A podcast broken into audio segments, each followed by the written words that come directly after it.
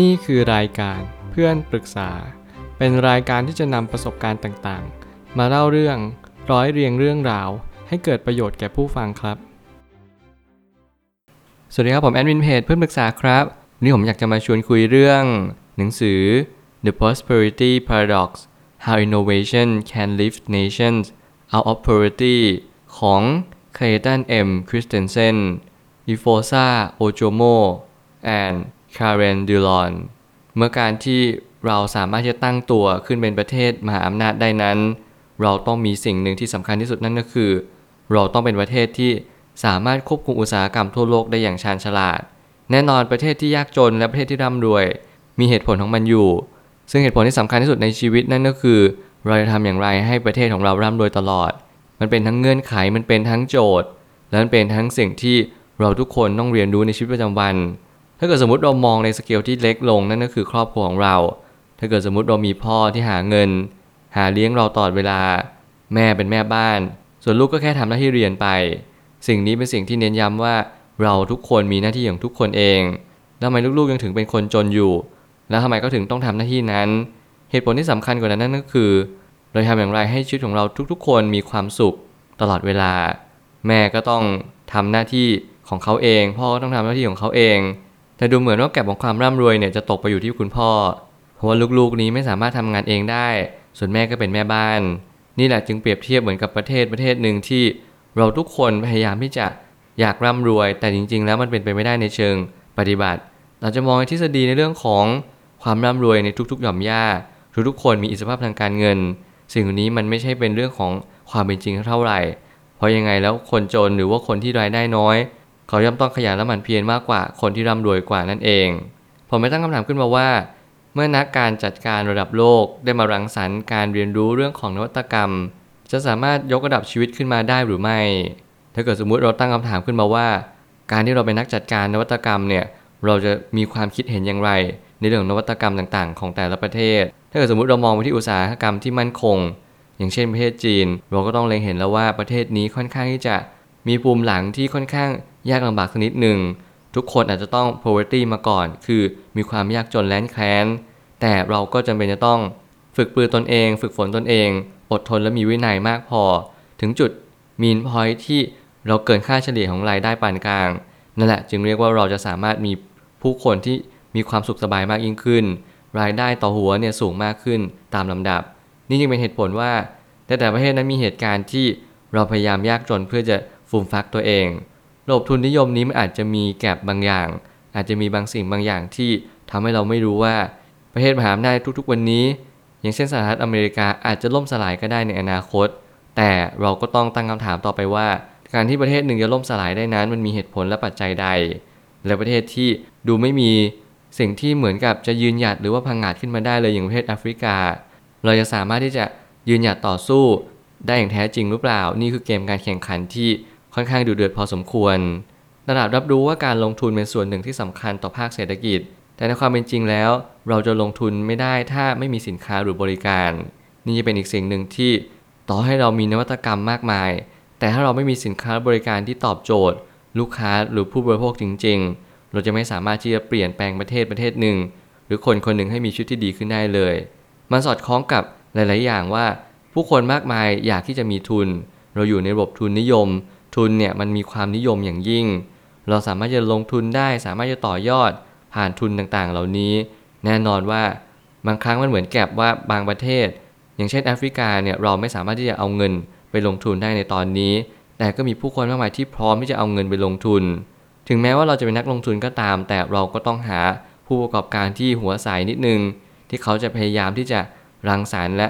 สร้างสิ่งต่างๆให้มันดียิ่งขึ้นทรัพยากรในประเทศที่ยัง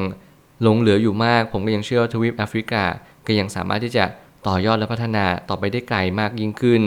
เผลอๆอาจจะสามารถพังงาดขึ้นมาแทนประเทศจีนก็ได้ในอนาคตแต่น้อยที่สุดเราแค่สังเกตเห็นว่าประเทศมหาอำนาจในเชิงอุตสาหกรรมในเชิงรายได้ต่อหัวเนี่ยผมยังเชื่อว่าประเทศจีนอาจจะมีส่วนที่มีโอกาสสูงมากๆที่จะมาพังงาดแทนประเทศสหรัฐอเมริกาซึ่งอาจจะกินระยะเวลา 4-5 ปีหลังจากนี้เราจึงต้องค่อยๆดูว่ามันเป็นอย่างนั้นจริงๆหรือเปล่าทวีปแอฟริกาหลายประเทศกำลังประสบปัญหาเรื่องการคิดค้นสิ่งใหม่ๆ แต่แน่นอนว่าการเห็นประเทศเกิดใหม่ก็ย่อมมีนิมิตหมายที่ดีเช่นกันถ้าเกิดสมมติเรามานั่งสังเกตและย้อนรำลึกถึงอดีตแน่นอนทวีปแอฟริกาเป็นทวีปเดียวที่เขาถูกกดขี่มาโดยตลอดไม่ว่าจะเป็นเรื่องของการสร้างสิ่งต่างๆสาธารณสุขหรือว่าระบบการศึกษาในสิ่งที่ประเทศนี้ไม่ค่อยได้เทียบเท่ากับประเทศอื่นๆแน่นอนมีผู้คนมากมายอาจจะบอกว่าประเทศในทวีปแอฟริกาเนี่ยเขาค่อนข้างล้าหลังหรือว่าเขาอาจจะไม่ค่อยชอบเรียนรู้โรคภัยก็มากคนก็ไม่รับการศึกษาแถมมีความใกล้เคียงที่จะเป็นคนที่ถูกด้อยพัฒนามากที่สุดบนโลกใบนี้แต่แล้วจริงๆอีกมุมมองหนึ่งที่หนังสือนี้กล่าวนั่นก็คืออาจจะมีคนอยู่เบื้องหลังอาจจะมีสิ่งที่ประเทศนี้เขาอาจจะไม่ได้อินโนเวทีฟสักเท่าไหร่การสร้างนวัตกรรมต่างๆมันจึงถูกล้าหลังหรือว่าถูกด้อยค่าลงไปถ้าเกิดสมมติพูดในมุมมองที่ดีของประเทศนี้นั่นก็คือจริงๆแล้วทรัพยากรของประเทศนี้ค่อนข้างอุดมสมบูรณ์พอสมควรประมาณว่าพื้นแผ่นดินเนี่ยมีบ่อข้าวบ่อน้ำอู่ข้าวอู่เมืองเราสามารถที่จะ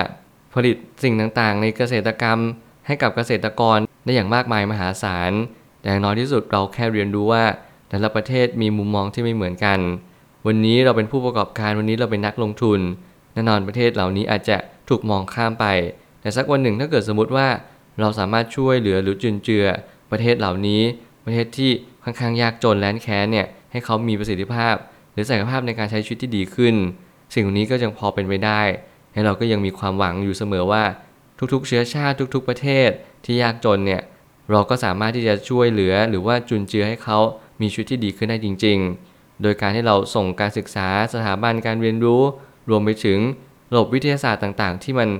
ล้ำหน้าหรือว่าเป็นนวัตกรรมใหม่ๆให้กับเขาเหล่านั้นถ้าหากว่าเราต้องการให้ทุกประเทศมีความมั่งคั่งสิ่งนั้นย่อมเกิดความโกลาหลต่อระบบการเงินเพราะระบบทุนนิยมออกแบบมาเพื่อมีประเทศที่ร่ำรวยและยากจนเสมอถ้าเกิดสมมติว่าเราให้ทุกประเทศยากจนสิ่งนี้ก็เป็นสิ่งที่ไม่สมควรอีกเหมือนกันแต่อีกมุมนึงกับการที่เรามักจะมีความฝันมีความเป็นยูโทเปียมีความศิวิไลเซชันในเรื่องของการที่ทุกคนเนี่ยเรียนรู้ในระดับเท่ากันและเราก็จะมีชีวิตที่เท่ากันในระดับที่ดีมากยิ่งขึ้นจริงๆแล้วเราต้องล้มเลิกคำว่าเท่ากันก่อนผมเชื่อว่า equality มันไม่สามารถใช้ได้กับการใช้ชีวิตมนุษย์หรือว่าการที่เราจะให้ทุกคนมีฐานะเท่าเทียมกันเรามีความเหลื่อมล้ำมีแกปมีช่องว่างนี้เพื่อให้เราเรียนรู้ที่จะนำสิ่งหนึ่งไปใช้ถ้าเราไม่มีแกปถ้าเราไม่มีช่องว่างไม่มีสเปซให้เราเดินเลยพื้นที่นี้จะถูกเบียดเสียดด้วยบุคคลใดบุคคลหนึ่งอยู่เสมอเราจึงจำเป็นต้องรักษาระยะห่างเรียนรู้ว่าคนรวยคนจนมีสิ่งที่ต้องช่วยเหลือเกื้อกูลกันเราจะไม่สามารถให้ทุกประเทศร่ำรวยได้แต่เราสามารถที่จะช่วยเหลือเขาเรียนรู้ว่าแต่ละประเทศก็มีสิ่งที่ดีและแย่ไม่เหมือนกันบางคนต้องการความสุขสบายแบบไม่ต้องพยายามอะไรมากเขาอาจจะยากจนในระยะยาวแต่ถ้าเกิดสมมติบางประเทศเขาขยันหมั่นเพียรเขาต้องการหลุดพ้นจากความยากจนสิ่งเหล่านี้มันก็จะทำให้เขาเนี่ยมีความพยายามมากกว่าคนปกติเขามีความมุ่งมั่นมากกว่าคนอื่นทั่วไปนี่ก็จึงเป็นเหตุที่สมควรถ้าเกิดสมมติพูดแบบกระปั้นทุบดินเลยก็คือยิ่งขยันยิ่งรวยยิ่งขี้เกียจยิ่งจนแบบนี้เป็นต้นสุดท้ายนี้ทั้งนี้การจะจัดระบบใหม่ให้ประเทศที่ยากจนกลับมาร่ำรวยได้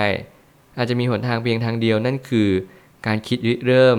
ในการสร้างสิ่งที่มาแก้ปัญหาให้กับคนทั่วโลกซึ่งสิ่งนี้เป็นโจทย์ที่ยากตลอดมาถ้าเกิดสมมติเราต้องการจะเปลี่ยนแปลงบางสิ่งบางอย่างและเราต้องการที่จะให้ประเทศเราร่ำรวยจงคิดค้นและหาหรือว่าสร้างสิ่งใดก็ตามที่เป็นประโยชน์ต่อผู้คนหมู่มากยิ่งเราสร้างผลกระทบกับคนหมู่มากเราก็จะมีเงินมหาศาลมากขึ้นตามมามันเหมือนกับประมาณว่าชีวิตของเราต้องอิมแพคกับผู้คนมากในระดับหนึ่งให้เราเห็นว่าเราสามารถช่วยหรือแก้ปัญหาให้กับเขาได้จริงๆถ้าเราช่วยหรือแก้ปัญหาได้จริงเขาก็จะมีความคิดว่าโอเคเราจะสามารถดึงศักยภาพของตัวเองได้มากยิ่งขึ้นแถมเราก็ยังดึงเงินในกระเป๋าของผู้คนในสังคมได้มากมายตามมานี่แหละจึงเป็นศักยภาพที่ดีที่สุดมันไม่ใช่การขโมยมันไม่ใช่การที่เราไปชิงทรัพย์หรือปล้นสะดมในสิ่งที่ไม่ควรทำเลยยังมีศีลมีธรรมยังมีจริยธรรมอยู่ปกครองชีวิตของตัวเองนี่แหละจะเป็นเหตุผลที่คนคนหนึ่งประเทศหนึ่งจะสามารถร่ำรวยได้ถ้าเรายึดหลักการและเรียนรู้เรื่องของนวัตกรรมต่างๆที่ทำให้ชีวิตของคนทั้งหมดบนโลกเนี่ยดีขึ้นอย่างแท้จริงผมเชื่อว่าทุกปัญหาย่อมมีทางออกเสมอขอบคุณครับรวมถึงคุณสามารถแชร์ประสบการณ์ผ่านทาง Facebook, Twitter และ YouTube และอย่าลืมติด Hashtag เพื่อนปรึกษาหรือ Friend Talk Active ด้วยนะครับ